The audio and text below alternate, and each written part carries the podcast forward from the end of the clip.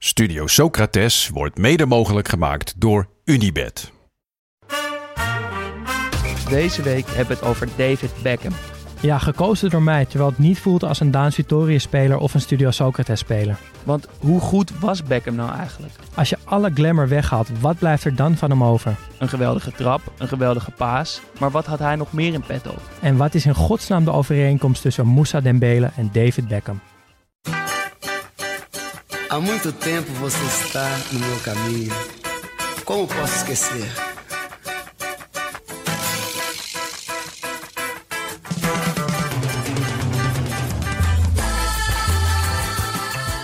Welkom bij Studio Socrates, een podcast over alles wat voetbal mooi maakt. A beleza é você, menina. Beckham could raise the roof here with a goal. I don't believe it. David Beckham.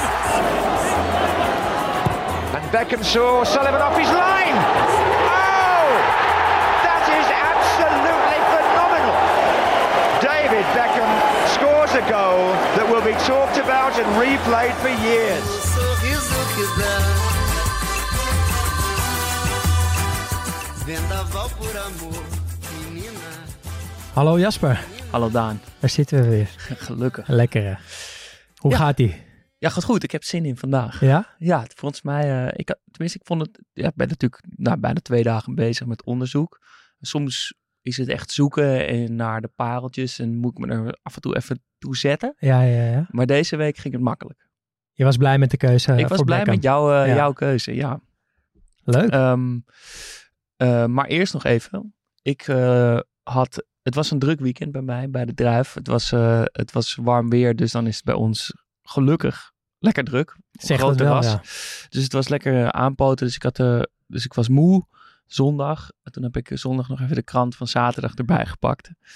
En ik, Welke krant lees je? ik lees, ja, we hebben bij de Druif hebben we het Parool, de Telegraaf en de Volkskrant. Lekker pluriform. Mooi, ja. Ehm, en in het Parool schreef Henk Spaan over, ja, die geeft dan altijd punten. Het zijn altijd goede, punten. goede stukjes, vind ja, ik. vind ik ook. Fijn om te lezen, hele eigen, originele, goede blik erop. Het sluit vaak ook een beetje aan bij wat wij ook wel vinden. Maar nu was het een keer volgens mij de andere kant op. en verklapte volgens mij Henk Spaan dat hij gewoon Studio Socrates luistert. Want hij schreef in een stukje over Xavi Simons dat het een speler was die tussen aanhalingstekens de, de straten nooit zullen vergeten. Had het netjes vertaald naar het Nederlands? Had het netjes vertaald. Maar dat slaat natuurlijk precies op onze afleveringen over Tarabt en Ben Arfa. De voetballers van The Streets Will Will Never Forget compilatiefilmpjes. Ik kan me niet voorstellen dat Henk Spaan uit zichzelf graag naar The Streets Won't Forget filmpjes kijkt. Dat hij op YouTube zo met twee wijsvingers Adel de Raad intypt.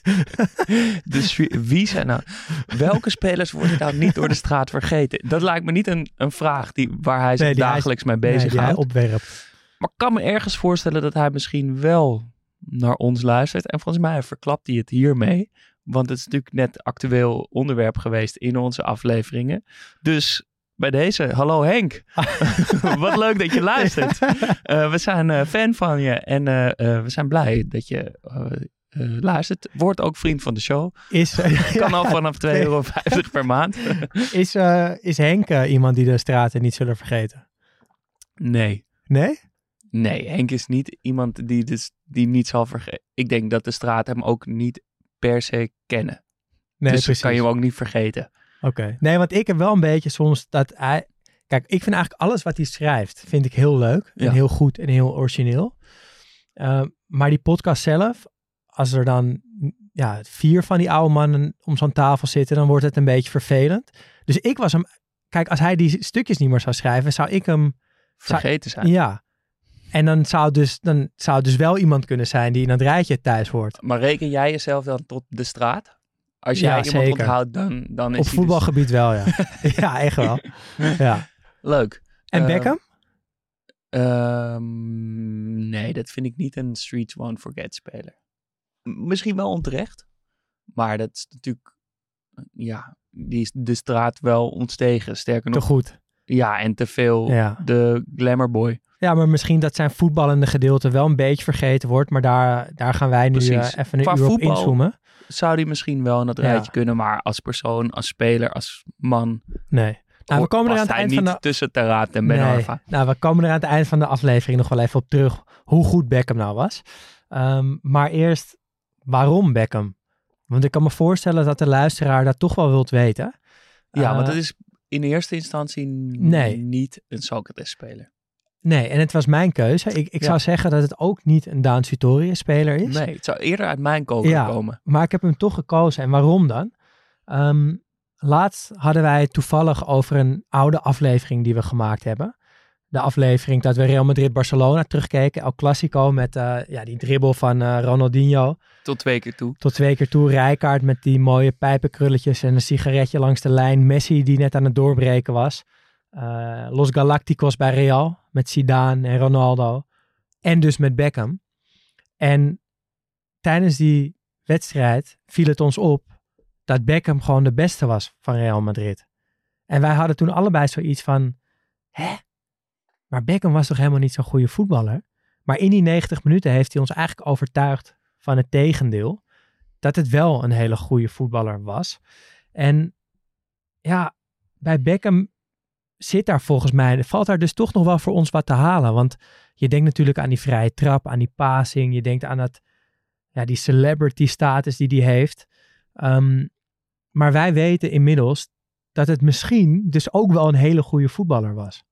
Ja, want nou, met veel compilatiefilmpjes en met... Nou, dat was natuurlijk ook een reden waarom we die Ja. wedstrijden in zijn geheel gingen terugkijken. Is dat, ja, hoe goed was iemand nou eigenlijk? Of hoe slecht was iemand eigenlijk? We hebben een wedstrijd gezien waar Zidane 90 minuten lang geen bal raakt. Ronaldo echt een beetje pijnlijk. Ja. Je ziet hoeveel pijn die heeft, dat hij niet meer vooruit komt.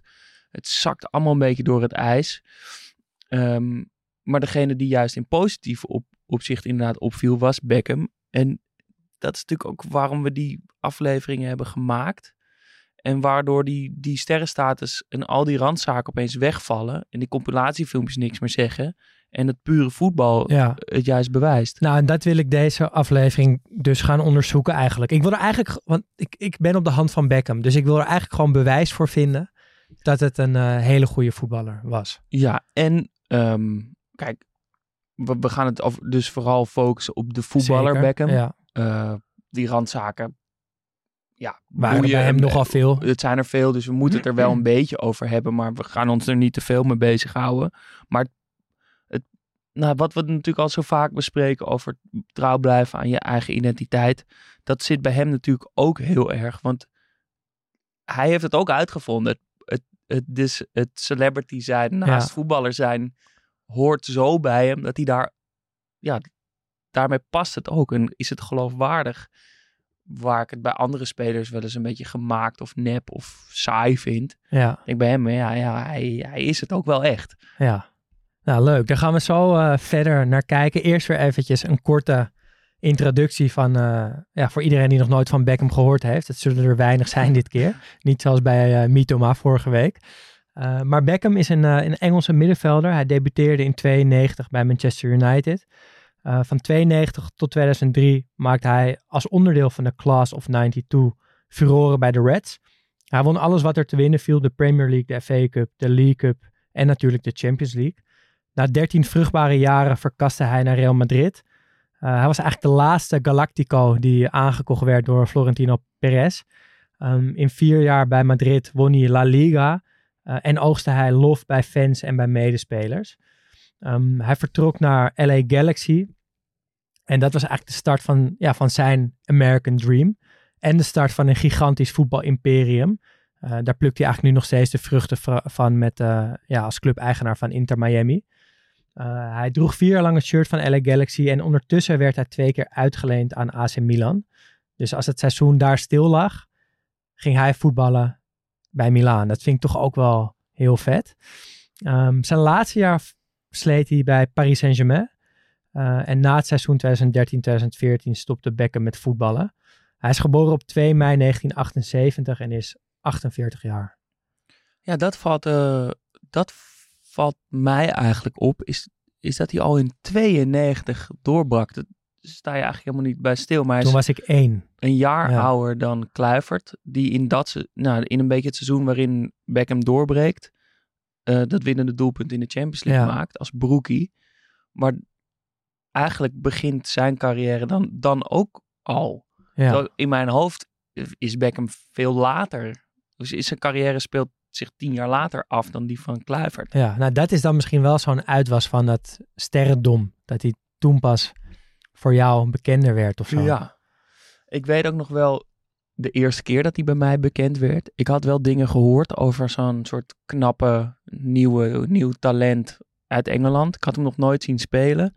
En ik zag, volgens mij de eerste keer dat ik zag wie het was, was een Pepsi-reclame. Zegt ook veel. Ja, dat, dat past natuurlijk ook wel weer goed bij hem. Dat dat dan eerder overwaait dan die, de voetbalkwaliteiten. Misschien, ja, ik was toen, wat is het, eh, als het 96 is, was ik 7. Ja. Dus het kan ook daaraan liggen. Ehm, Je was gewoon meer geïnteresseerd in cola dan in voetbal eigenlijk. misschien wel, Ja. misschien wel. En het is een, een eh, volgens mij een, een, eh, een, een reclame in de catacombe van een, van, een, van een stadion waarin de scheidsrechter uit een machine een blikje Pepsi wil halen. En eerst eh, neemt David hem uit zijn handen en zegt, oh, thanks, die had ik even nodig. En dan doet Beckham hetzelfde. en dan bij de aftrap heeft de, de scheidsrechter geen muntje meer om, eh, om op Ah, te ja. werpen. En dan moet ze schaarsteenpapier doen. Wie wint? Oeh, dat weet ik eigenlijk niet. Dat, daar moet ik hem nog een keertje voor kijken. Er staat een heel korrelig filmpje op, eh Hij op zal YouTube. vast op YouTube staan. Ja, ja. ja, ik zal het linkje erin zetten. Ehm, ja, ik, Waar moet jij... Ja, ja. ik, ik toch wel aan een voetbalmoment. Namelijk eh, die vrije trap tegen Griekenland. Eh, de meest iconische vrije trap van David Beckham, denk ik wel. En op een of andere manier heb ik een hele levendige herinnering aan dit moment. Eh 6 oktober 2001. Engeland speelt op Old Trafford. Wat ik echt een heerlijk detail vind. Want dat is natuurlijk gewoon Beckham's thuishaven. Eh, speelt tegen Griekenland. Ze staan 2 en achter. Morst Engeland punten. Dan staat het WK 2002 op de rol. Eh, dan gaan ze dat misschien wel missen. Dan moeten ze een play-off wedstrijd spelen tegen Oekraïne. Ehm, de klok tikt richting het einde van de blessuretijd. 93e minuut. Nog één vrije trap en een wedstrijd zit erop. En de bal ligt op 25 yards. Dus nou, 30 meter zo ongeveer. Ehm, en Beckham gaat achter de bal staan. En dan moet je weten, Beckham stond er sinds het WK 98. Twee jaar eerder dus, drie jaar eerder dus, stond hij er niet goed op bij de Engelsen. Hij kreeg mot in die wedstrijd op het WK met Simeone, kreeg de rode kaart. De schuld werd hem de schoenen ingeschoven. En hij had wat goed te maken. Ehm, en zo voelde hij dat zelf ook, lijkt het wel, als je die beelden terugkijkt. Ehm, dit, ja, je voelt gewoon, dit moet zijn redemption moment worden. Eh, een vrije trap op Old Trafford, het stadion waar hij groot is geworden. Het perfecte moment om het volk terug te winnen. Eh, Sheringham wil die bal nog van Beckham afpakken. Wat heel raar is, want Sheringham kan helemaal geen vrije trappen nemen. Eh, maar het verhaal daarachter is dat Beckham die wedstrijd al een paar vrije trappen gemist heeft. Sheringham heeft juist al gescoord. Dus die denkt, ja, ik moet dit doen. Ik zit lekker in de wedstrijd en jij niet. Maar Beckham, onverbiddelijk, die pakt die bal, legt hem neer. Maakt een aanloop op die schitterende witte Predators. Dat witte Umbro van Engeland. Een strakke rode aanvoerdersband om die lange mouwen heen. Echt heel mooi. Dat is een goed detail. Een beetje wapperend shirt heeft Ja. hij altijd. Een beetje, la- een beetje wijd zit het altijd. En dan die hele strakke band. Ja, dat is echt heel goed. Ehm, en waar je de bal verwacht, eigenlijk recht over de muur heen in een korte hoek, schiet hij hem echt wel à la Beckham, een beetje zo over zijn stambeen, voorlangs de keeper in de lange hoek. En Dus hij draait eigenlijk af. ja, hij draait af. En het is denk ik in ieder geval de mooiste en ik denk ook wel de moeilijkste manier om een vrije trap te scoren, want hij moet dus echt langs de keeper. Ehm, maar hij doet het en hij vliegt erin. En het stadion ontploft. En Beckham rent naar de cornervlag en juicht ook echt op een vette manier dat hij zo met benen wijd en armen wijd het uitschreeuwt. Rio Ferdinand is volgens mij als een van de eerste bij hem, ook, ook mooi detail. Eh, ja, en alles is vergeven en vergeten van een paar jaar eerder. Ja, Zo'n mooi moment. Ja, het is zo'n moment omdat dat allemaal samenkomt. En dat het dat moment in de wedstrijd is. En dat het dan de man is op wie alle ogen gericht zijn die het moet doen. Het doet. En dat hij het ook nog eens op zijn manier doet. Ja, Met een vrije trap. Niet een intikker of een lage schuiver. Of een, afgeketste corner of zo. Met een vrije trap waarin al die ogen nog eens extra Ja, dat worden maakt de gekeken. druk nog groter. gaat nog hoger. En dat hij dan op zijn manier voor zijn Engeland voor zo doet. Ja. Dat, daarin is, is het denk ik zo'n iconisch moment geworden. Is het de meest iconische vrije trap ooit? Nee, Nee? nee, dat zou ik toch Roberto Carlos... Die buitenkant met die, die, eh, eh, dat ja, effect. Ja, tegen Frankrijk. En waarom? Als je het over iconisch hebt, ik denk dat iedereen, toch iedereen weet precies hoe die bal buiten de muur om zo raar zweeft. Iedereen heeft dat gezien. Ik denk, Iedereen ik heeft denk het dat er geprobeerd drie- misschien ook wel. Sowieso, Ja. toch? Ja. Hoe vaak? En vaak ook in ieder geval. Eh, ik denk dat er drie vrije trappen echt, dat ik die echt precies weet. Dus die van Roberto Carlos, die van Ronaldinho tegen Engeland Ja. en, en deze. Ik heb een beetje zitten opzoeken wat het internet dan zegt. Wat zijn de meest iconische vrije trappen? En dat vond ik toch een beetje, of tenminste het verbaasde me een beetje. Want nou, de vrije trappen die veel voorbij komen zijn Juninho in de eh, Champions League tegen Bayern. Messi tegen Atletico. Christi- Cristiano Ronaldo met die gekke knucklebal tegen Portsmouth. Payet tegen Crystal Palace met dat hele sikke effect. Ik denk dat dat misschien wel mijn favoriet is. Omdat die, dat effect zit hem niet in de hoek die hij maakt, maar in de daling die hij krijgt. Ja, eh, de drie vrije trappen in één wedstrijd van Mihailovic tegen zijn oude club Sampdoria met Lazio. En eentje waar ik zelf echt heel gelukkig van werd dat hij erbij stond. Recoba tegen Bologna. Is dat dan een vrij, die vrije trap in een van zijn eerste wedstrijden? Nee, nee dat is niet, eh, niet die in zijn debuut. Ehm, maar dit zijn toch allemaal vrije trappen die je niet meteen voor je ziet. Zijn meer iconisch omdat het de bekendste vrije trappen zijn van iconische vrije trappennemers. Maar Ja. het zijn niet de vrije trappen zelf die nou zo Nee, en, en om het iconisch te maken, daar hoort ook een iconisch moment bij. En daarom Ja. vind ik deze van Beckham zo goed. Ja, en, en Recoba tegen Bologna, de 1-0 uit een wedstrijd, is niet Nee. een iconisch moment. Nee, vind ik ook niet. Nee. Nou, die van Beckham voor mij dus in ieder geval zeker wel. En het, het, ja, het geeft ook wel, want daar wil ik het toch ook even kort over hebben, mooi weer hoe zijn verhouding met dat Engelse elftal is geweest. Het was dus heel slecht in 98, toen werd het heel goed na dit moment. Eh, en uiteindelijk is het misschien wel altijd een beetje een haat-liefde verhouding gebleven. Ehm, maar hij heeft wel gewoon 115 interlands gespeeld. 17 doelpunten. Eh, geen veldspeler stond vaker binnen de lijnen voor Engeland dan hij. De enige Engelse speler die op drie WK scoorde. Ehm, ja, en ik begin nu toch wel al vroeg in de aflevering een gevoel te krijgen dat, dat Beckham toch echt wel een, een bijzondere voetballer was. Ja, maar dat komt straks nog meer naar voren. Maar waar ik, ik bedoel, dat, dat gaat steeds meer, denk ik, bij mij op de voorgrond komen als ik aan Beckham denk. Maar waar ik nu vooral aan denk als ik aan Beckham denk, is die manier van schieten. Ja, Dat is, en terecht ook hè, dat je daaraan denkt. Ja, toch? Niemand heeft zo'n mooie trap als Beckham. Ik weet ook dat in elk voetbalspelletje vroeger, dat was de enige beweging dan die, die echt met motion capture Ja, die er ook echt op zag je gewoon, oh ja, dat is gewoon, dat, en dat klopt ook, want die zie, ook al, je ziet, die herkent die beweging overal in terug. En ehm tuurlijk, bij Beckham is het ook meer dan alleen die trap met die hele look en die flap van die Predators en zijn haar en eh, het shirt en, zijn die, en, dat, en die kop en zo. Maar die, die beweging Ja, is zo mooi. Die, die sweep. En ik denk dat je bijvoorbeeld bij Ward Prowse nu, dat hij betere statistieken heeft als het Zeker. om vrije ik. trappen gaat. Ja. Maar dat is verkrampt en klein en naar voren gebogen. En met dat standbeen wat nog dat rare sweepje maakt. En Ja. een klein zwaaitje. Ehm, dat is zo klein en, en verkrampt. Dan kijk ik liever naar dat soort grote, gulle, bijna ballet van Beckham. Met zo rechtop, die benen helemaal in een hoek van, van 45 graden. Borst vooruit, ontspannen, armen helemaal wijd. Met die borst Het is echt net ballet. Nu- Je doet die- het nu een beetje voor namelijk. Ja, dat moet wel. want Die linkerarm gaat, maakt die hele grote zwaai.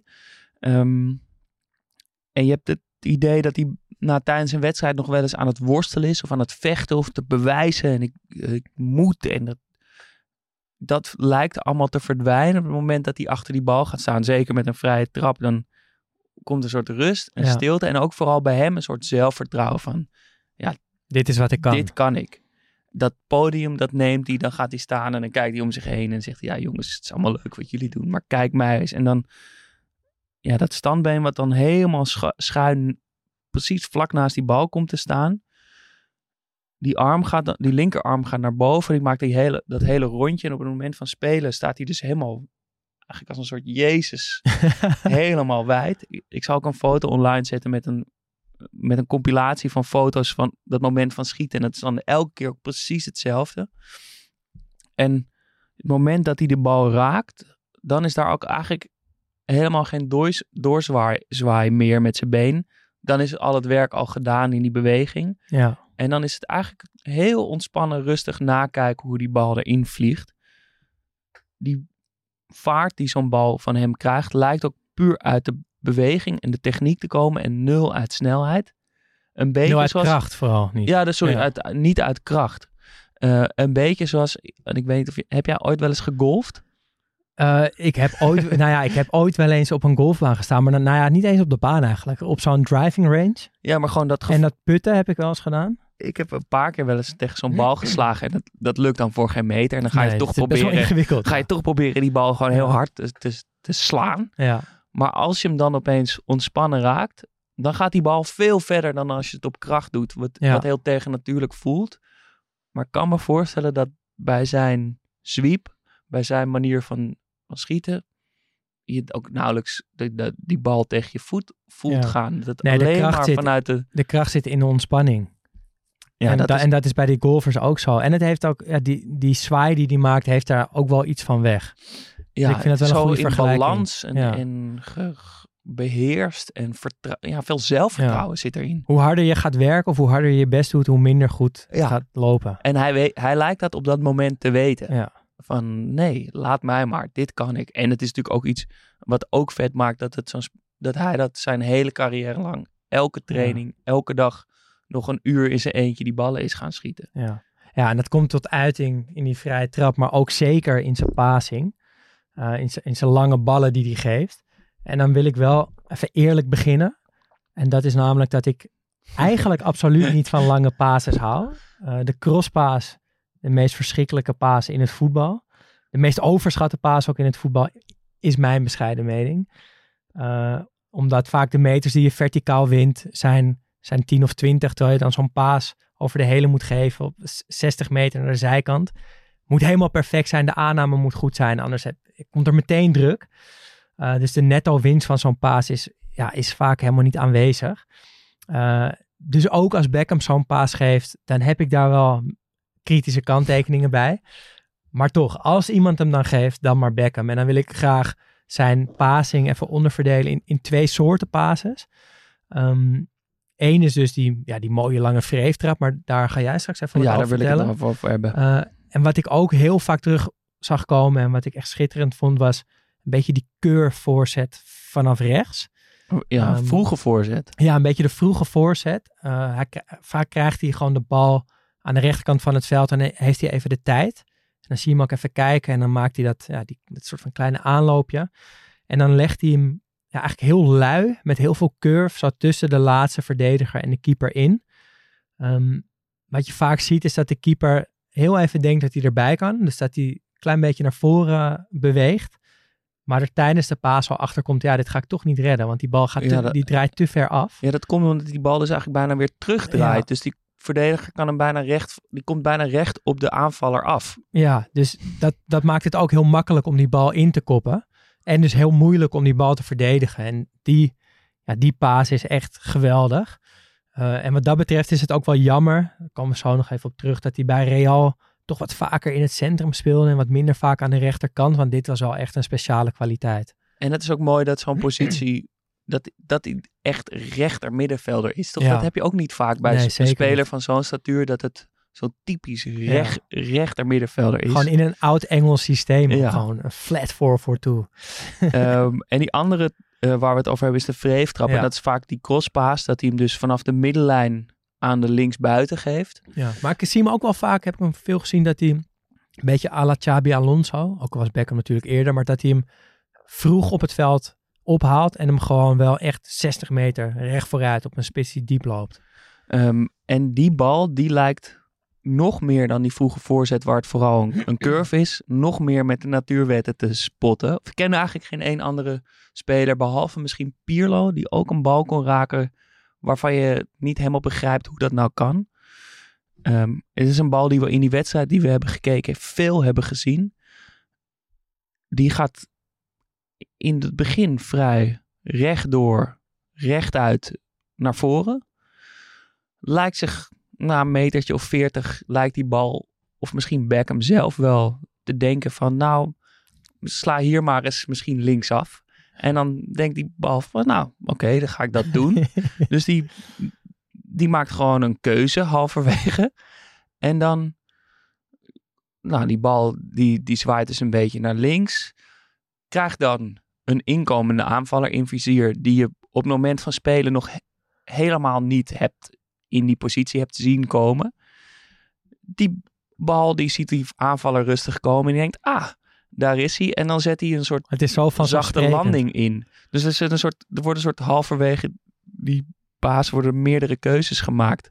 Eerst rechtuit, dan een beetje afdraaien en dan heel rustig zakt hij een beetje als een soort frisbee Ja, naar beneden. En die bal die komt eigenlijk bijna altijd tussen de verdediger en de aanvaller in.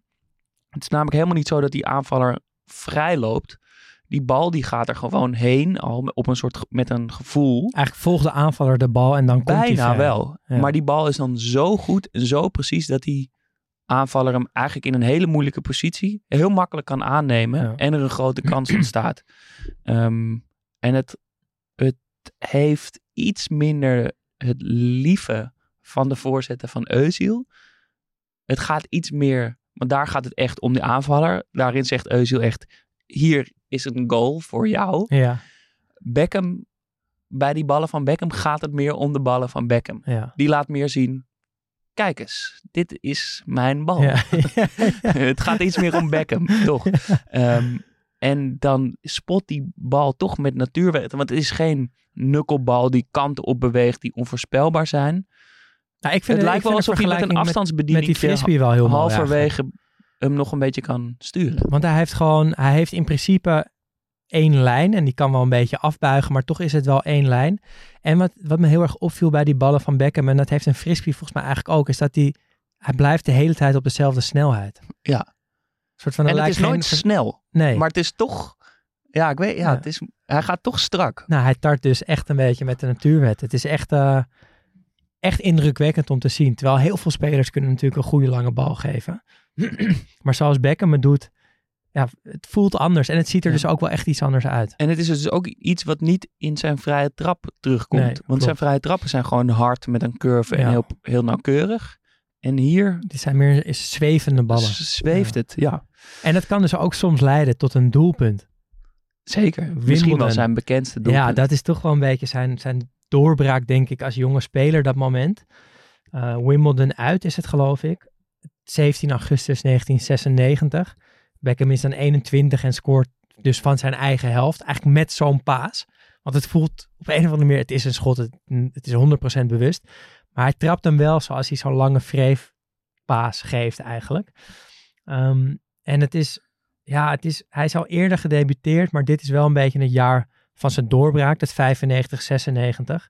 Eh, hij speelt voor het eerst een heel seizoen, 33 wedstrijden, 7 doelpunten en 5 assists.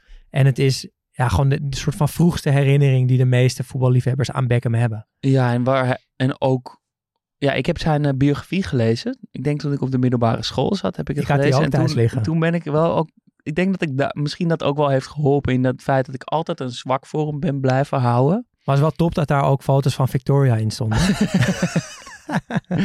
Ehm, maar hij beschrijft ook hoe dat moment zijn leven veranderde. Dat hij omhoog keek en een blauwe lucht zag en die bal eenzaam zwevend.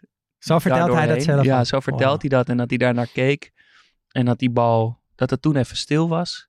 Alles om hem heen verdween. En die bal kwam, ploft in een, in een goal. En vanaf dat moment was alles anders. En het is dus inderdaad na een seizoen waarin hij op de deur heeft geklopt. De eerste wedstrijd van het nieuwe seizoen. Hij staat in de basis. Eerste wedstrijd is tegen Wimbledon. Het staat 2-0 volgens mij voor eh, United. En hij krijgt die bal dus nou, naar hem toe gepaast. En echt, terwijl die, nou, die bal die rolt nog, maar terwijl die op de middenlijn is, krijg je die hele ontspannen achterovergeleunde trap van hem. Wat ook verbazingwekkend is, want met die vrije trappen van hem is hij ook helemaal naar achterover geleund. Waarin je verwacht dat die bal dan Omhoog recht vliegt. omhoog gaat. Ja. Zoals dit doelpunt, want die bal zweeft een beetje omhoog en ploft weer neer. Eh, en dan juicht hij ook mooi. Dan is hij toch nog een beetje het onhandige jongetje met dat gekke stemmetje wat hij in het begin, waar hij veel over gepest is. Eh, staat hij daar met zijn armen wijd en hij loopt rustig naar voren. Eh, met een klein soort besmuikt glimlachje om hem heen. Om zijn mond Ja. heen. Ehm, en daar is hij ook dus nog echt wel een jongetje. En, en dan. En dat is, dat is mooi om te zien. Maar dat is ook mooi om te zien dat later, als hij een soort sterrenstatus heeft, dat, dat als hij terug is met die class of 92. Scholes, Nicky Butt. Ja, dus dat zijn die zes Ja. spelers die dan zijn doorgekomen. Eh Giggs, Scholes, Neville, Neville en Bud. Ja. En Beckham dus. Dat als je hem daarmee ziet, als zij onderling zijn, er is ook een documentaire over gemaakt, dan is hij gewoon one of the guys. Dan is even die, die glamour valt een beetje weg. En dan zie je, oh ja, hij is gewoon ook een jongen uit een working class familie. En het is ook mooi dat dat opkomt begin jaren negentig. Want dan waait er een, een soort frisse, optimistische wind in Engeland. En zij passen daar perfect tussen. Ehm, jaren tachtig is een, zijn donkere tijden in Engeland eigenlijk. Margaret Thatcher, Ja. een harde, cynische tijd. En dan komt Tony Blair en er is er een soort frisse wind. De eh, British Glamour heet het volgens mij. Of de, eh, en het is een, een periode met ehm, optimisme en veel Britse cultuur. Kunstenaars als Damien Hirst komen door. Muziek van Oasis en Blur zijn de perfecte soundtrack. Spice Girls natuurlijk. Teletubbies. Films van Danny Boyle. eh romcoms met Hugh Grant. Kleding van Alexander McQueen. Maar ook het voetbal. Premier League wordt in 92 opgericht. Een hele hoopvolle nieuwe generatie Engelse voetballers. En zij zijn daar de verpersoonlijking van. En de hoop niet alleen van United, maar van heel Engeland. En het is zo vet dat die zes jongens uit een beetje working class families en het grauwe Manchester. Eh, Beckham dan uit Londen, maar wel Ja. zijn hele leven lang al Manchester United fan. En ook al zijn hele leven in die jeugdopleiding. Dat zij met z'n zessen daar samen echt in die teams van de jeugd eh, spelen. Er samen opkomen en samen doorbreken. En daar dan ook dus samen zo lang blijven Ja. spelen. En dat hoogste niveau halen met elkaar. En uiteindelijk die treble winnen. Ja, want dat is het, ja, het absolute hoogtepunt, toch? Die 98, 99. Ja, dat is wel zijn... Voor Beckham en voor Menu, maar toch ook echt zeker voor Beckham. Zeker. En ja, ik las het en ik, ik, ik las over dat seizoen. Eh, hij wint dus de treble, de FA Cup, de Premier League en de Champions League. En wordt tweede achter Rivaldo bij de Ballon d'Or eh, verkiezing. Wat veel mensen ook behoorlijk onterecht vonden, hè, dat Rivaldo boven Ja. Beckham eindigde. Zeker als je als aan jouw hand, Ja. jouw team de treble wint, dan verdien je natuurlijk Misschien wel meer. misschien ja. wel meer. Is Maar misschien ook wel een betere voetballer dan Rivaldo. Ja, gewaagde uitspraak, maar ik, ik vind Ja, wie het... zou je liever in je team willen hebben? Nee, dat is waar. Dat is zeker waar. Maar ik vind het so- sowieso wist ik al niet dat hij tweede was geworden in een Ballon d'Or verkiezing. Op, op die hoogte had ik hem, had ik hem dus nooit geplaatst. Nee, maar besef dat Ja. dus even. Dat hij misschien wel de Ballon d'Or had gewonnen dat seizoen. En de treble wint. Hoe onderschat Ja, is hij dan? Ehm, en even over dat seizoen. Het is dus absoluut het hoogtepunt van, van hem. Maar het, het volgt vlak na zijn absolute dieptepunt. Wat je net al zei. Het WK van 1998. eh, wordt door het hele land eigenlijk uitgekotst door eh, een wedstrijd tegen Argentinië. Ehm, achtste finale. achtste finale. Nee, ja, eh, ja, achtste finale. Eerste knock-out eh, wedstrijd van het toernooi. Ehm, en een beladen wedstrijd, want eh, de Falklandoorlog is nog niet zo heel lang daarvoor gebeurd. De oorlog tussen Engeland en Argentinië. In de poolfase scoort hij zelfs nog. Wordt als posterboy van het Engelse voetbal neergezet. Hij moet het doen, dat, dat toernooi. En dan zie je dus ook hoe snel dat kan omdraaien. Zeker in Engeland met alle, tabloids. Eh, maar dan is daar dus die wedstrijd tegen Argentinië. Er zijn eerst twee penalties aan elke kant. Het staat 1-1. Owen maakt in de 16e minuut al de 2-1. Iconische goal. Ja. Ehm, meteen op slag van rust Zanetti met een beetje een lullige van richting veranderd schot 2-2. En dan vlak na rust is daar Simeone die een keiharde beuk in de rug van Beckham geeft. Die valt voorover. Simeone valt een beetje over hem heen, duwt Ja, hem hard op oh, zijn rug. Precies, die valt wel Geeft dan nog een nog een beetje een hem. lullig Ja. aaitje over het achterhoofd van Beckham. En die laat zich daardoor uitlokken en geeft, terwijl hij plat op de grond ligt, ja, zwaait hij een beetje met zijn rechter onderbeen omhoog. En tikt Simeone in zijn knieholte aan. Moet hij natuurlijk absoluut niet doen. Is een oliedomme actie. Simeone hoef je niet uit te leggen dat hij daar het beste van kan gaan maken. Die doet dat, die gaat kerm naar de grond. En die typische Kim Nielsen, die, die lange dunne scheids, geeft rood. Beckham ziet die kaart, draait meteen om en weet het. Ja. Tenminste, je lijkt meteen te zien aan hem dat hij dat beseft. Krijgt dus het he- de hele land over zich heen. Hij heeft het WK verpest voor ze. Ehm absolute dieptepunt.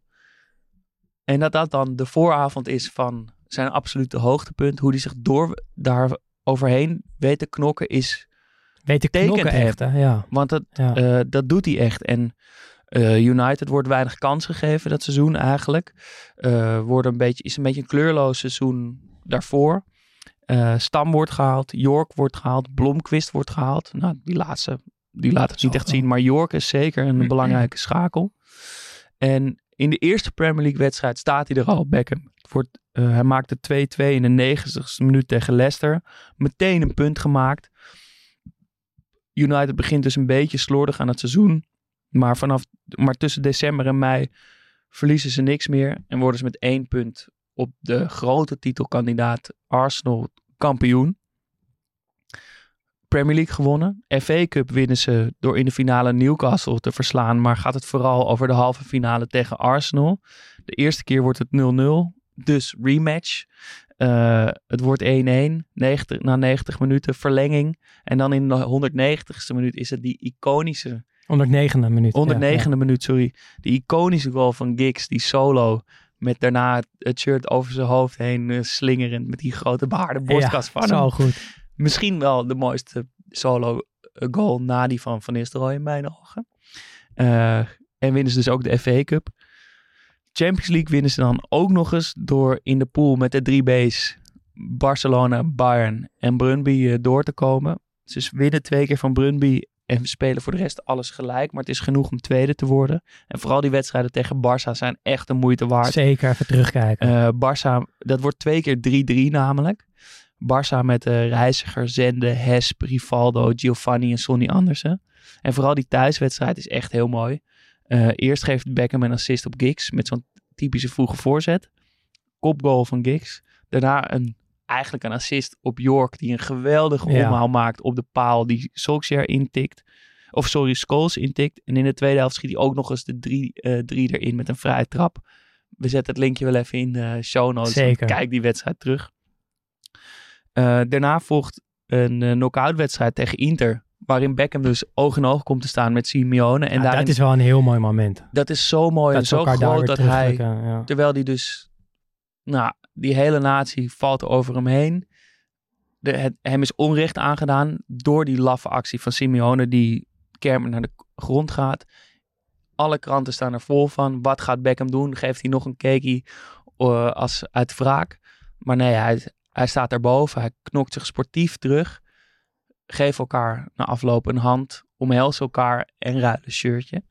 En het schijnt dat eh, bij Beckham thuis een foto van het moment van het shir- shirtje wisselen hangt. Met aan weerszijden het Engeland shirt uit die beruchte wedstrijd. En het Inter shirt van Simeone ingelijst naast elkaar hangen. Dus het is voor hem ook een heel symbolisch moment. Ja, symbolisch en, en een motivatie. Ehm, na die wedstrijd tegen Inter komen nog twee billenknijpwedstrijden met twee keer een hele late United goal. Waardoor ze in de finale tegen Bayern eh, terechtkomen. Dat is dan meteen die finale waarvan we dachten eigenlijk tot 2005 van nou, Kan niet mooier. een grote Ja. ontknoping gaat er nooit gebeuren. Bayern komt al heel snel op 1-0. En daarna dus in de ne- 91ste en de 93ste minuut uit corners van Beckham. Twee doelpunten van eerst van Sheringham en daarna Solskjaer. Met die ratslag van Smigel. Ja, en daarmee worden ze de succesvolste Engelse team in één seizoen ooit. Eh, en dus ook en dat vind ik wel echt vet, een seizoen met zoveel iconische momenten. Die, dat Giggs doelpunt, eh, die ontmoeting met Simeone, die finale, eh, na die WK, zo, alles zit erin. En dat is volgens mij niet veel su- succesvolle seizoenen van teams met zoveel iconische momenten erin. Argentinië op het WK misschien, een klein beetje. Ja, dat dacht ik. Eerst die, die wedstrijd tegen Saoedi-Arabië, dan Messi die opstond tegen Mexico. Die wedstrijd tegen Nederland met die goal van Weghorst. En dan die ongelofelijke finale. Dat was ook waar ik als eerste aan dacht van, ja, dat is een, een succes met, met alleen maar iconische wedstrijden. Ja, met, Voor lo- de rest en met losse verhalen één- erin. Eén wedstrijd die Ja. iconisch wordt uit een seizoen. Ehm, weet jij welke drie Nederlanders er dit seizoen bij United speelden? Ja, dat weet ik volgens mij. Ja, kom op. Nou, Jaap Stam dus. Ja, die hadden we al verklapt. Raymond van der Gouw, Mhm. reservekeeper. En eh Jordi Cruijff. Ja, mooi. En wat ik ook eh, wel was vergeten voor die ik terugkwam. Wat was, wie werd later de spits van Groningen uit dit elftal? Ja, ook dat weet ik volgens mij. Eh Erik Nefland. Ja, die dat zat is bij Manchester United. daar moeten we toch misschien maar eens een keer een Ja. aflevering over Ja, gaan en maken. eh, Steve McLaren zat op de bank. Ehm, dus dat, ja, dat weet ik wel. Omdat we, omdat we, we hebben een keer een aflevering gemaakt over, over Manchester United. Dus vandaar dat ik dit allemaal nog wist. Ja, maar maar, het, is toch, het is toch wel bijzonder dat Ja. zij daar gewoon allemaal zaten. ja, vooral Erik Nefland vind ik bijzonder. Ja. Dat hij gewoon bij Manchester United En heeft die de treble, dat hij ooit de treble heeft Hij heeft gewoon de gewonnen. treble gepakt. Is toch lekker. Staat toch goed op je cv. Ehm, ja, dit is dus wel echt het hoogtepunt van Beckham bij Menu. Eh, hij speelt uiteindelijk 265 wedstrijden eh, voor Manchester United. Scoort 62 keer en geeft 85 assists. Hij wordt zes keer kampioen van Engeland. Twee keer de FA Cup, vier keer de League Cup. En dus de Champions League. En ook nog de Wereldbeker. Eh, ja, en dan vertrekt hij eh, naar Real Madrid. En wordt hij een Galactico. Ehm, ja, en is er ooit een transfer geweest die op dat moment passender was dan, Real, dan Beckham naar Real Madrid? soort van-. Die sterrenstatus van Beckham naar dat Los Galacticos elftal. De- Nou, Ja. eigenlijk, eh, eigenlijk niet. Het enige wat daar, wat daar dus niet aan klopt, is dat hij niet een verwende verd- verdette was Nee. bij Real. Maar dat hij een keihard werkende teamspeler bleek, eh, die Real beter maakte. Eh, dus wat dat betreft past het misschien, is, is Beckham eigenlijk de enige die, die ervoor zorgt dat dat plaatje toch een beetje bijgesteld moet worden. Want aan alle andere kanten past het natuurlijk Ja. wel helemaal als Ja. dat marketing. Die, ja, dat hij daar eigenlijk als een soort marketinginstrument wordt gehaald in plaats als voetballer. En hij weet zich daartegen te verzetten. Ja. ja, want hij heeft in, eh, ja, dus in vier seizoenen heeft hij 159 wedstrijden gespeeld. 20 doelpunten, 52 assists. Wel maar één keer kampioen geworden. En dat is ja, misschien in eerste instantie dat je iets denkt van dat is niet heel succesvol. Maar als je luistert naar zijn teamgenoten uit die tijd. eh, ja, die waren toch heel blij eh, met Beckham. Ja, ik vond een eh, quote van Ronaldo die zegt: We knew he was a good player, but we did not expect him to be such an influential player. To show such commitment to the team spirit, the way he runs for everything, the way he tries his best, he has everyone's respect. Ja, En het schijnt ook dat eh, Zidane vlak voor de laatste wedstrijd die hij ooit voor Real speelde, dus zijn laatste wedstrijd als clubvoetballer, speciaal nog naar Beckham toe kwam.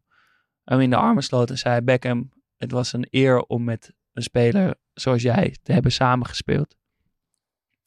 Nou, dat is natuurlijk van koning Zidane ja, een geweldig compliment dat hij dat nog even tegen je komt zeggen. Maar tekent Beckham ook ehm, niet alleen dat, want die zegt nou dat was een van mijn eh, grootste eh, successen uit mijn carrière. Dat, dat was eigenlijk het mooiste, een van de mooiste momenten. Ehm, dat is mooi, hoe bescheiden hij is gebleven. Hij schijnt ook meteen daarna zijn vrouw te hebben opgebeld van nou je raadt nooit wat Zidane net tegen me heeft gezegd dat, dat tekent toch wel hoe bescheiden die was, ondanks die status. Ehm, maar dat teamspelers zoals Ronaldo en Zidane zeggen dat het een van de beste voetballers was met wie ze ooit hebben samengespeeld, dat zijn altijd de beste complimenten, Ja. toch? Medespelers die zeggen, die is echt goed, dan is het echt zo. Die voelen dat het beste aan Ja. en dat, dat zegt wel echt veel over hem. Ja, en ik denk ook dat hij dus uiteindelijk het echt niet onaardig heeft gedaan in, eh, in Madrid. Uh, en dat hij dus ook liet zien echt doorzettingsvermogen te hebben en, en een soort van heel vastberaden te zijn om juist op het veld zichzelf te laten zien. Want hij weet ook wel, hè, het hele leven naast het veld, wordt breed uitgemeten. Dus juist op het veld moet ik het goed doen. Uh, en dat komt heel mooi tot uiting in het laatste seizoen. Um, Beckham geeft dan ergens halverwege het seizoen aan dat hij naar, aan het eind van het seizoen naar LA Galaxy gaat vertrekken. Uh, Capello, trainer, die pikt dat niet en uh, ja, verbandt hem naar de reserves. Als je niet voor ons wil spelen, ja, dan toch lekker niet. Uh, maar na een paar slechte resultaten maakt hij een kniebuiging en haalt hij Beckham terug. En in plaats van ja, dan al met je hoofd in Los Angeles te zitten of om een beetje trots, ego, dat soort dingen ja, werkt hij gewoon meteen weer het snot voor zijn ogen. Vecht zich terug in de basis. Uh, geeft vier assists in de laatste zeven wedstrijden. En ze worden kampioen.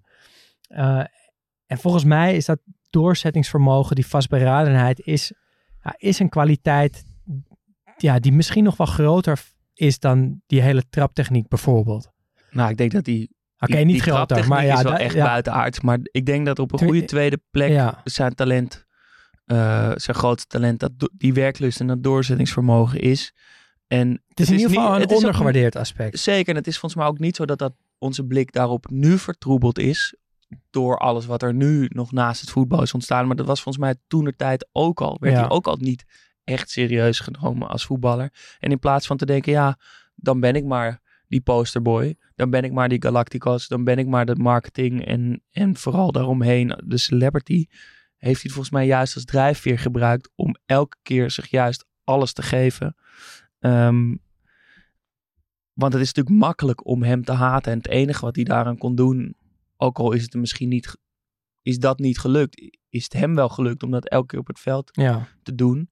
En ik vond ook een wedstrijd terug die echt ook het terugkijken waard is, waarin het ehm, duidelijk naar voren komt hoe groot hij daarin eigenlijk is.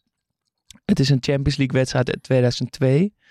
Een jaar voordat hij naar Real uh, vertrekt. Manchester United tegen Real Madrid op Old Trafford. Geweldige wedstrijd. Beckham wordt op de bank gezet, want Veron speelt. Nou, we weten uit onze aflevering van Veron. Dat was geen succes, nee. zijn jaar daar. Um, een ontketende Ronaldo aan de kant van Real Madrid maakt een hat-trick met drie weergaloze doelpunten. De echte Ronaldo. Uh, Van de Man laat zien wat voor een gehaaide doelpuntenmachine het is. En in elke actie gaat hij recht op het doel af. En, en weet hij in ieder geval ook die bal nog op goal. En met venijnigheid ook nog op goal te krijgen. Uh, het is een wedstrijd in moordend tempo. Um, in de 60ste minuut staat het 3-2. Drie doelpunten van Ronaldo. Eentje een eigen doelpunt van Helguera. En een, en een, uh, een goal van Van de Man. de camera zoomt de hele samenvatting en de hele wedstrijd in op die zichzelf verbijtende Ronald, uh, Beckham op de bank. Um, ja, je zou kunnen denken de verwende verdette vindt dat hij moet spelen. Maar hij komt erin in de 60ste minuut voor Veron, die niet echt een gelukkige indruk maakt. En dan, dan doet hij het. Dan laat hij het op een sportieve manier zien. En niks verwens, geen gebaartjes, geen moeilijke dingetjes. Hij hij doet het gewoon. Hij neemt het team op sleeptouw. Hij begint meteen met passes te strooien. Er mislukken er een heleboel, maar het brengt energie en voetbal terug in die ploeg. Um, hij komt er in de 60ste minuut in. 70ste minuut. Vrije trap. Boom. 3-3. En dan even later, de 85ste minuut nadat hij al geweldige passes heeft gegeven. Uh, een intikker. Beetje lucky werkt hij de bal nog over de lijn. Maar ja, hij scoort wel. En dan zijn, zijn hand weet United het om te draaien, wordt het alsnog 4-3. Uh, op aggregaten gaan ze alsnog met één doelpunt te weinig niet door. Uh, maar het is totaal niet wat je van hem verwacht. Het is keihard bikkelen, ballen terug veroveren, tackelen. Veel dribbles ook, dat had ik niet gedacht. Hij, weet zich ook met de bal aan de voet uit allerlei situaties weg te draaien. Ook een kwaliteit van hem, zeker in zijn jonge jaren. En het lijkt daarmee ook een definitieve reden te zijn voor zijn overstap naar Real het jaar daarna. Ja, ja en toch, hè, er is denk ik geen voetballer die, die zo goed dus toch wel was. Maar waar je alsnog ook altijd aan die andere kant blijft denken. Aan, aan, aan die showbizwereld. Aan, weet je, er zijn op En dat internet... is prima, Ja, zeker. zolang je maar wel ook genoeg waardeert als Ja. voetballer. Ja, en nou, ik denk dat we wat dat betreft aardig op weg zijn in deze aflevering. Dus ik vind het tijd voor een klein uitstapje even naar, de, naar de showman David Beckham. Ja, we hebben allebei een fragmentje van buiten de lijnen meegenomen. Ja, en ik heb er eentje wel gekozen van toen hij eh, geen voetballer meer was. Eh, maar wat ik toch wel heel typisch voor Beckham vond. En dat is namelijk dat hij eh, de kijker meeneemt op 48 uur Tokio. Dus Beckham is 48 uur in Tokio. Wat gaat hij doen? Eh, en de kijker mag even meekijken. Nou, hij eet een, een hapje in een, in een izakaya. En dan heeft hij het over, over dat zijn moeder altijd vroeger zo lekker kookte. En dat het met de paplepel is ingegooid. En dat hij daarom zo ook zo houdt van het Japanse eten.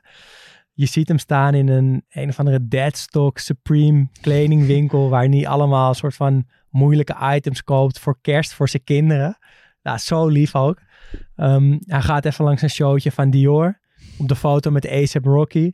Hij is nog in een soort van Japanse supermarktachtig dingetje. En dan helpt hij nog heel lief zo'n klein meisje door, door, door een muts of zo te pakken van een hoge stellage. Een soort van, dat, dat hele lieve Engelse zit erin, maar ook wel die absurde wereld van dat er winkels gesloten worden voor hem. En dat hij op de first row van, van al die mode gebeuren, dat hij daar zit. Uh, dus daar komt, het komt wel mooi samen in het filmpje, vind ik. Ja, dat, dat blijft er toch ook bovenuit springen. Is dat hoe, die, hoe groot die glamour en die showbiz ook is. En ik, ik weet niet hoe dat nu nog is, maar dat denk ik ook. Hoe, nog steeds hoe lieve, ja. grapjes makende, ook wel zelfspot hebbende, ja, gewoon guy het blijft. Ja. Uh, een filmpje wat ik vond, waar zit het wel in, blijft, ja. is uh, volgens mij echt op het hoogtepunt van zijn roem in Engeland wordt hij gevraagd voor comic relief uh, om bij Ali, in de Ali G show aan te schuiven. uh, samen met Victoria. En nou, ze zijn natuurlijk een beetje een soort onaantastbaar geworden bijna. Het zijn groter dan groot. Ze zijn de, bijna de nieuwe koning en koningin van, van Engeland geworden. En dan gaan ze als een soort giechelend tienerstelletje laat zich behoorlijk aanpakken bij Ali G op de bank. Die, die ook wel voelt van wow, wat vet dat ze het doen. Dus nou, hij zegt echt alles. Ze worden niet gespaard. nee, maar, uh, zeker niet. Maar uh, je ziet ook bij Ali G hoe vet hij het vindt. Je ziet ja, bij die Sacha Baron Cohen toch tussendoor even kleine glimlachjes van wow, ik zeg dit gewoon allemaal tegen hun. En zij blijven een soort schattig, giechelend uh, zitten. Klein stukje.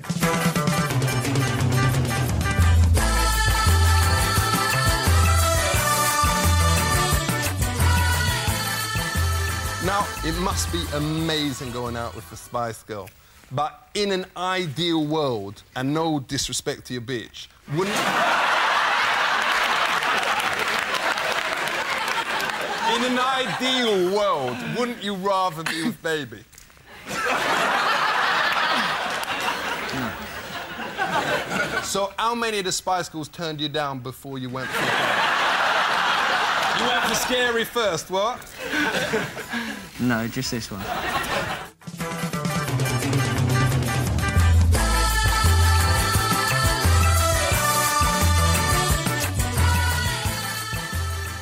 Schattig toch? No, this, just this one. Dat hij wordt, er wel, hij wordt er echt wel een beetje ongemakkelijk van, maar op een hele schattige manier inderdaad. Ja, totaal geen capsones of, um, of wat je, ja, verwende sterrenlures die je zou verwachten. Echt een heel leuk filmpje. Uh, maar ook wel weer tijd om, uh, om ja, terug, ja, naar, ja, terug naar het voetbal te gaan. Um, want hij vertrekt van Real naar LA Galaxy. Dan is hij 31. Het is een gigantische commerciële deal. Uh, iedereen denkt dat het over is met de voetballer Beckham. Maar dat is dus toch niet zo. want hij presteert goed bij Los Angeles Galaxy. Dat ten eerste. hij legt daar de basis, weten we nu, voor zijn gigantische voetbalimperium in Amerika. Uh, ja, voor vandaag de dag eigenlijk. En voor de hele MLS een, ja. een gigantische stap. Zeker. Um, maar hij laat zich dus ook off-season twee keer verhuren aan AC Milan. Dus hij speelt een seizoen in Amerika. Dat, ligt op, ja, dat stopt op een andere tijd dan de Europese competities. Uh, en op het moment dat dat stilgelegd wordt, gaat hij in Europa bij AC Milan voetballen. Om te laten zien dat hij, dat hij het echt nog wel kan. Dat hij het echt nog wel in zich heeft. Uh, in 33 wedstrijden scoort hij twee keer en geeft hij 9 assists. Dus hij doet het echt wel behoorlijk. Um, en dan als zijn contract afgelopen is bij LA Galaxy, dan, ja, zelfs dan stopt hij niet. 2013, 2014. Maar dan vertrekt hij naar Paris Saint-Germain. Waar dan uh, onder andere Slatan uh, voetbalt. natuurlijk ook wel een club van de sterren, van de grote sterren. en ook daar doet hij het gewoon eigenlijk nog steeds goed. hij, wordt, ja, hij is wel wat ouder geworden. Hij speelt niet meer alle wedstrijden. Maar wat ik, ja, waarom we toch over deze periode even kort moeten hebben, is vanwege dat afscheid. Ja, want het is... Want dat is Totti-esk, zou ik wel nou, willen het is, zeggen. Het is niet Totti-esk in, in de zin van het, dat het hele stadion of een heel stad Nee. in tranen is. Maar, maar hij wel zelf. hij zelf Ja, keihard huilen. Hij krijgt een publiekswissel in de tachtigste minuut. Ehm, keihard in tranen, echt hardop huilend. De, hij krijgt die publiekswissel en dat zie je toch alleen bij de allergrootste. Die wedstrijd valt echt stil. ja. Het hele elftal komt om hem heen. Iedereen komt hem even knuffelen. Op een of andere manier hebben ze allemaal de Franse vlag in hun haar geverfd. Dus hij zit ook onder de verf. Het loopt helemaal uit door al die tranen ook. Hard huilend loopt hij naar de kant. Ehm, en daarna, na de wedstrijd, wordt hij zo gejonast. Wordt hij door het hele team zo een paar keer de lucht ingegooid. En nou, dus niet zo door het hele stadion toegezongen. Want daarvoor is hij natuurlijk niet de volksheld Nee. in Parijs. Zoals Totti dat is in Rome. Maar, maar wel door zijn medespelers. En dat laat toch altijd zien wat voor status iemand in een kleedkamer heeft. Of hoe gewaardeerd hij is ja. ja door en je ziet collega's. goed hoe, hoe erg hij het zelf gaat missen. Ja, dat het zo'n pure voetballer blijft Ja. daarmee. Ja, ja en dat, dat brengt ons natuurlijk wel bij, bij, de, ja, bij de soort van afsluitingsvraag misschien wel van deze aflevering. Eh, we wilden antwoord vinden, of ik heb zelfs gezegd, ik wil bewijs vinden voor het, ja, voor het feit dat Beckham gewoon echt een wereldvoetballer was. Nou, zeg het maar, was hij het? Ja, als het aan mij ligt, 100%. Ja? Sowieso een geweldige voetballer. Maar ook iemand die het team op sleeptouw kon nemen. Eh, die kansen uit het niets kon cre- creëren met die onmogelijke ballen voor hem. Die ook met zijn met zijn dribbel tegenstanders voorbij kon gaan. En dan overzicht had voor een goede paas. Inderdaad, ook nog eens met die vrije trap. Maar ook gewoon door die teamsfeer, door hard blijven werken. Door elke dag nog een uur in zijn eentje vrije trappen te nemen. Daardoor kan je gewoon nooit zeggen dat hij zich te veel heeft laten afleiden. En ja, is hij, had hij nog meer uit zijn carrière gehaald als hij minder met die randzaken bezig was geweest? Geen idee, want hij, hij lijkt nooit te verzaken op het veld. Zeker niet nu als je erop terugkijkt. Is, ja, hij is natuurlijk makkelijk te haten, maar eigenlijk geef je er geen reden voor. Ehm, en ik denk dat, nou, misschien samen met Moussa Dembele, dat Beckham misschien wel de meest onderschatte voetballer aller tijden is. Terwijl die toch ook wereldberoemd is geworden. Ja. Ja, het zou zomaar eens kunnen, ja. Dat hij, Vind jij? eh, ja, ik... Ja, kijk, ik zei aan het begin... Kijk, buiten het feit dat ik dacht dat het misschien niet een echte Studio Socrates voetballer is, dacht ik ook, het is geen Daan Sartorius voetballer. Want ik heb toch ook wel een vrij specifieke smaak in voetballers. Maar ja, ik denk, ik ben toch ook wel om, denk ik. Want hij heeft ten eerste het voetbal echt iets blijvends gegeven. Namelijk die trap. Gewoon een, een- niet een goede trap hebben, maar gewoon hoe dat eruit ziet. En op wat voor momenten die dat waar heeft gemaakt. En dat is, ja, dat is iets wat weinig voetballers gegeven is. Om echt iets te geven aan het voetbal wat er voor altijd zal zijn. En hij heeft, zou je misschien ook wel kunnen zeggen, Amerika het voetbal gegeven. Ook dat nog. Ja, ook dat is nog. natuurlijk wel eerder geprobeerd met Pelé en Cruyff en dat, dat soort spelers. Maar Ja, maar dat zou het ook... lijkt pas echt te- nu te lukken door ja, hem. maar dat, dat vind ik niet... Ja, dat, ik gun het de Amerikanen van harte, maar ik geniet toch echt meer van zijn trap. Zeker, Ehm, zeker. En weet je, hij ook de manier, ja, wat ik al zei, die manier van trappen, Bandit like Beckham, dat is gewoon een film geworden. Dat iedereen kent die uitspraak. En zo, zo is het gewoon ook echt. Eh, maar daarnaast begin ik gewoon steeds meer te snappen dat, ja, dat hij toch in eerste instantie een hele goede voetballer was. Dus ge- geen celebrity, eh, maar gewoon een voetballer. En weet je, hij hangt dan ook volledig terecht in de Hall of Fame van het National Football Museum in Engeland. En ik denk dat ze het daar misschien wel het meest treffend omschrijven. Daar, daarin staat, en ik, ik heb het even vrij vertaald, eh, staat een paragraaf over de voetballer Beckham. En het eindigt met Als je de enorme media-hype wegdenkt, dan blijft over een normaal jochie, een zoon van een kapper en een keukeninstallateur die simpelweg van voetballen houdt. Zijn discipline en zijn vastberadenheid maakten hem tot een van 's werelds grootste voetballer. And still no one can quite bend it like Beckham. En dat raakt volgens mij echt de kern van stap 1, weg met die hele media-hype. Stap 2, Beckham waarderen voor soort van het totaalpakket van de voetballer die die was. En dan stap 3, die extra saus met die trap die er dan nog eens overheen komt. En dan heb je volgens mij gewoon een wereldvoetballer. Volgens mij verwoordt het dat perfect en moeten we daarmee afsluiten. Maar niet voordat we, ja, omdat het Beckham is en omdat wij Studio Socrates zijn, het nog heel veel over zijn look moeten hebben. Heb je zijn een veel favoriet? looks. Heb je een, ja, je kan dus uit heel veel kiezen, ja. Er zijn veel eh, Ja. verkeerde looks. Ook de dat, cornrows, de, de, de kan, paardenstaart. eh, ik herinner me iets met, met zwarte leren matchende pakken van hem en Victoria. Nou, er zit genoeg rare keuzes tussen. Hele grote laarzen. Ja. Eh, hij staat ook een aantal keer bij Badly Dressed Voetballers Instagram. Ehm, maar je, ook die hele grote soort Kalkani looks die hij op een gegeven moment ook ging doen, is ook niet best. Maar je moet toch wel erkennen dat de man stijl hij heeft. Zeker. En, en veel. En dat hij daarin ook hele generaties heeft beïnvloed. Ehm, beste look wat mij betreft is een look die hij vaker op het trainingsveld laat zien. Die trainingspakken zijn natuurlijk altijd, ja, iedereen ziet er hetzelfde uit. En ja, je ziet er toch ook altijd een beetje uit als, als een soort schoolkamp of een soort, soort toch sportdag Ja. met, met allemaal achtste groepers en iedereen in hetzelfde stomme trainingspakkie. Maar hij weet er dan toch, terwijl hij dezelfde kleding krijgt als iedereen, er- een look van te maken. Ja. En wat volgens mij zijn beste manier daar is, hoe hij dat doet, is een heel groot eh, windjack met zo'n hesje eroverheen. Eh, en dan knipt hij zijn trainingsbroek op driekwart af. Die witte Predators met die flappen zo ver eroverheen, wat natuurlijk prachtig is en wat we ook allemaal van hem geleerd hebben. Lage sokken, grote muts met die blonde lokken eronderuit.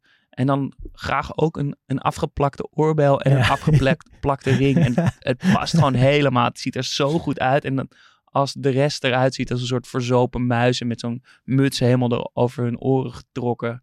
En een beetje lullige strepen, gestreepte trainingspakken. Dan komt hij daar het veld op en denk je, zo, nou, waar kan je dat kopen? Ja.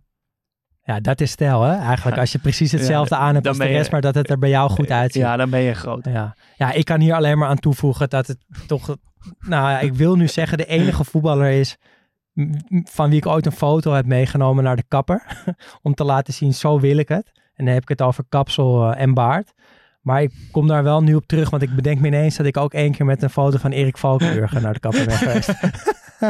Zegt dat iets over jou of over ja, Erik die had als een van de eerste had hij zo'n opgeschoren kapsel, weet ik nog.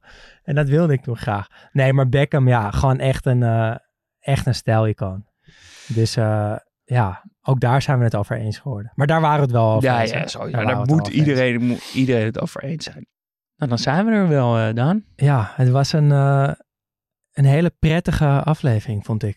Ja, en Een meer, meer een Jasper-aflevering dan een Daan-aflevering, dachten we aan het begin. Was ook misschien wel Was zo. ook misschien wel zo, maar ik ben wel echt van hem gaan houden. En dat gebeurt niet, toch niet altijd. Ja, jij bent er vaak moeilijker te overtuigen. Ja. Ik, ik ben toch vaak, als ik het erover heb, dan, of ik me erin verdiep, dan ga ik toch een beetje van iemand houden. Kaka was een beetje een uitzondering. Dat, dat lukte gewoon maar niet. Nee. Maar van Beckham moet je wel houden, omdat hij het gewoon elke keer laat zien, toch? Ja. Ja, op alle mogelijke manieren zijn we hij laat het zien. Ja. Gewoon, hij laat het gewoon. Ehm, ja, Mooi. ik denk dat jouw vraag eh, of jouw opzet, jouw ingang van de aflevering geslaagd is. Ja, dat zeker. we bewijs hebben gevonden. Eh, dat brengt ons Ja. naar de fanshoppie. En we hebben wat moois, jongens. We hebben wat moois. Maldini shirt hebben we vorige week weggegeven. Eh, winnaar heeft een bericht gekregen op, op Vriend van de Show. En het is tijd voor een nieuw fanshoppie item. En deze, Ehm, eh, hier hebben we lang over getwijfeld. Die wilden we eigenlijk gewoon Nee, in de wilden verkopen of verkopen. zelf houden. Ja, maar Maar we gunnen het. we gunnen het de luisteraar. En wat is het dan? Het is een poster van Patrick Kluivert. Sowieso ben ik altijd blij als ik een goede poster vind. Want dat is toch nog best ingewikkeld om goede, mooie oude posters te vinden. Uh, maar ik heb er eentje gevonden. Patrick Kluivert in zijn tijd bij Barcelona. Het is een poster ja, zoals je hem echt nog nooit hebt gezien. Patrick Kluivert ja, het is, het is een beetje een collageposter. Die zit in een witte limousine. Met een, ja, met een pak heeft hij aan. Hij heeft een sigaar in zijn mond. Uh, ja, er zijn verschillende foto's van hem in die limousine. Het is, het is een beetje geknipt en geplakt, collagestijl. Hij wordt uh, Mr. Dollar, wordt hij genoemd. met uh, één L. Ja, met één L. En hij zit bij de ene foto zit hij op de limousine en bij de andere zit hij er weer in. hij heeft een uh, heel snel brilletje op. Het ik, lijkt een beetje op een soort Motown platenhoes uit de jaren zeventig. Ja, ik denk dat je Kluivert nog nooit zo hebt gezien. Uh, al helemaal niet op een poster die van jou kan, kan worden. Uh, en het enige wat je hoeft te doen is dus vriend van de show te worden. Dat kan op uh, vriendvandeshow.nl slash Studio Socrates. en eventjes te reageren onder de post van deze aflevering. Uh, en vriend van de show worden, dat kan al voor 2,50 per maand. Uh, nog geen 10 cent per dag. En dat is voor ons heel fijn, want het is een uh, extra klein, maar fijn financieel setje in de rug. Dan kunnen we een beetje verantwoorden hoeveel uur ja. we in de podcast stoppen. Ja, en dat mijn kleine huisje inmiddels volgestouwd is met allemaal rare voetbalmemorabilia. Ja, dan moet toch de kleding van mijn vrouw moet daarvoor wijken. Nou, de verdediging van de Studio Socrates Celesau, die staat. Ja, want vrijdag uh, gaan we het daar weer over hebben, ja? Ja, dus uh, we, we, we, nemen de stap naar het middenveld komende vrijdag. En het wordt toch wel steeds moeilijker misschien ook wel. Weet jij al hoe je het gaat neerzetten? Een puntje naar voren of puntje naar achter? Uh, nee, ik weet het nog niet. Er zijn zoveel spelers die erin kunnen. Ehm, ja, dat, het wordt echt kiezen. Voor mij wordt het nu makkelijker, dat voel ik aan alles. Maar ook moeilijker, omdat er omdat er spelers zijn die je, die je niet, niet kan noemen. Ja, maar dat, dat, dat, gaat, dat moet wel. En ik weet, uh, ik weet, twee van de drie weet ik echt al, uh, staan, zijn in steen gegoten. Ja, nou, het, gaat moeilijk worden. um, daar gaan we, ga, hebben we nog een paar dagen ja. voor, voor, om uh, over na te denken.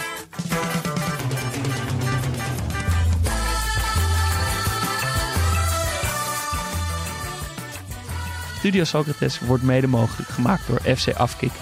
We zijn te vinden op Twitter en Instagram, studio-socrates. Op vriendvandeshow.nl slash studio-socrates kun je ons dus al steunen voor 2,50 euro per maand. En maak je elke week kans op een product uit onze eigen fashoppie. Ja, dus uh, deze week die geweldige Kluivert poster. Dus twijfel niet, wordt vriend van de show. 2,50 euro per maand, dat is echt niks. En als je wil mailen, dat kan ook studiosocratespodcast.gmail.com. Uh, Jasper is degene die, uh, die reageert. Ja, nou, dat doe tot, uh, tot de volgende.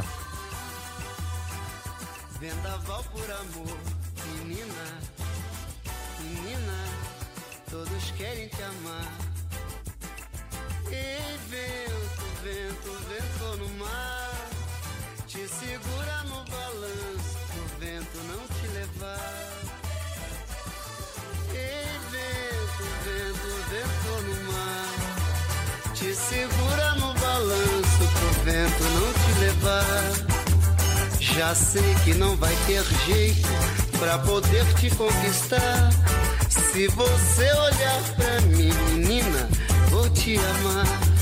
Já sei que não vai ter jeito pra poder te conquistar. Se você olhar pra mim, menina, vou te ganhar. Ei, vento, vento, vento no mar. Te segura no balanço vento não te levar. Ei, vento, vento, vento no mar. Te segura no balanço pro vento não te levar. Como posso te esquecer? Não tem jeito.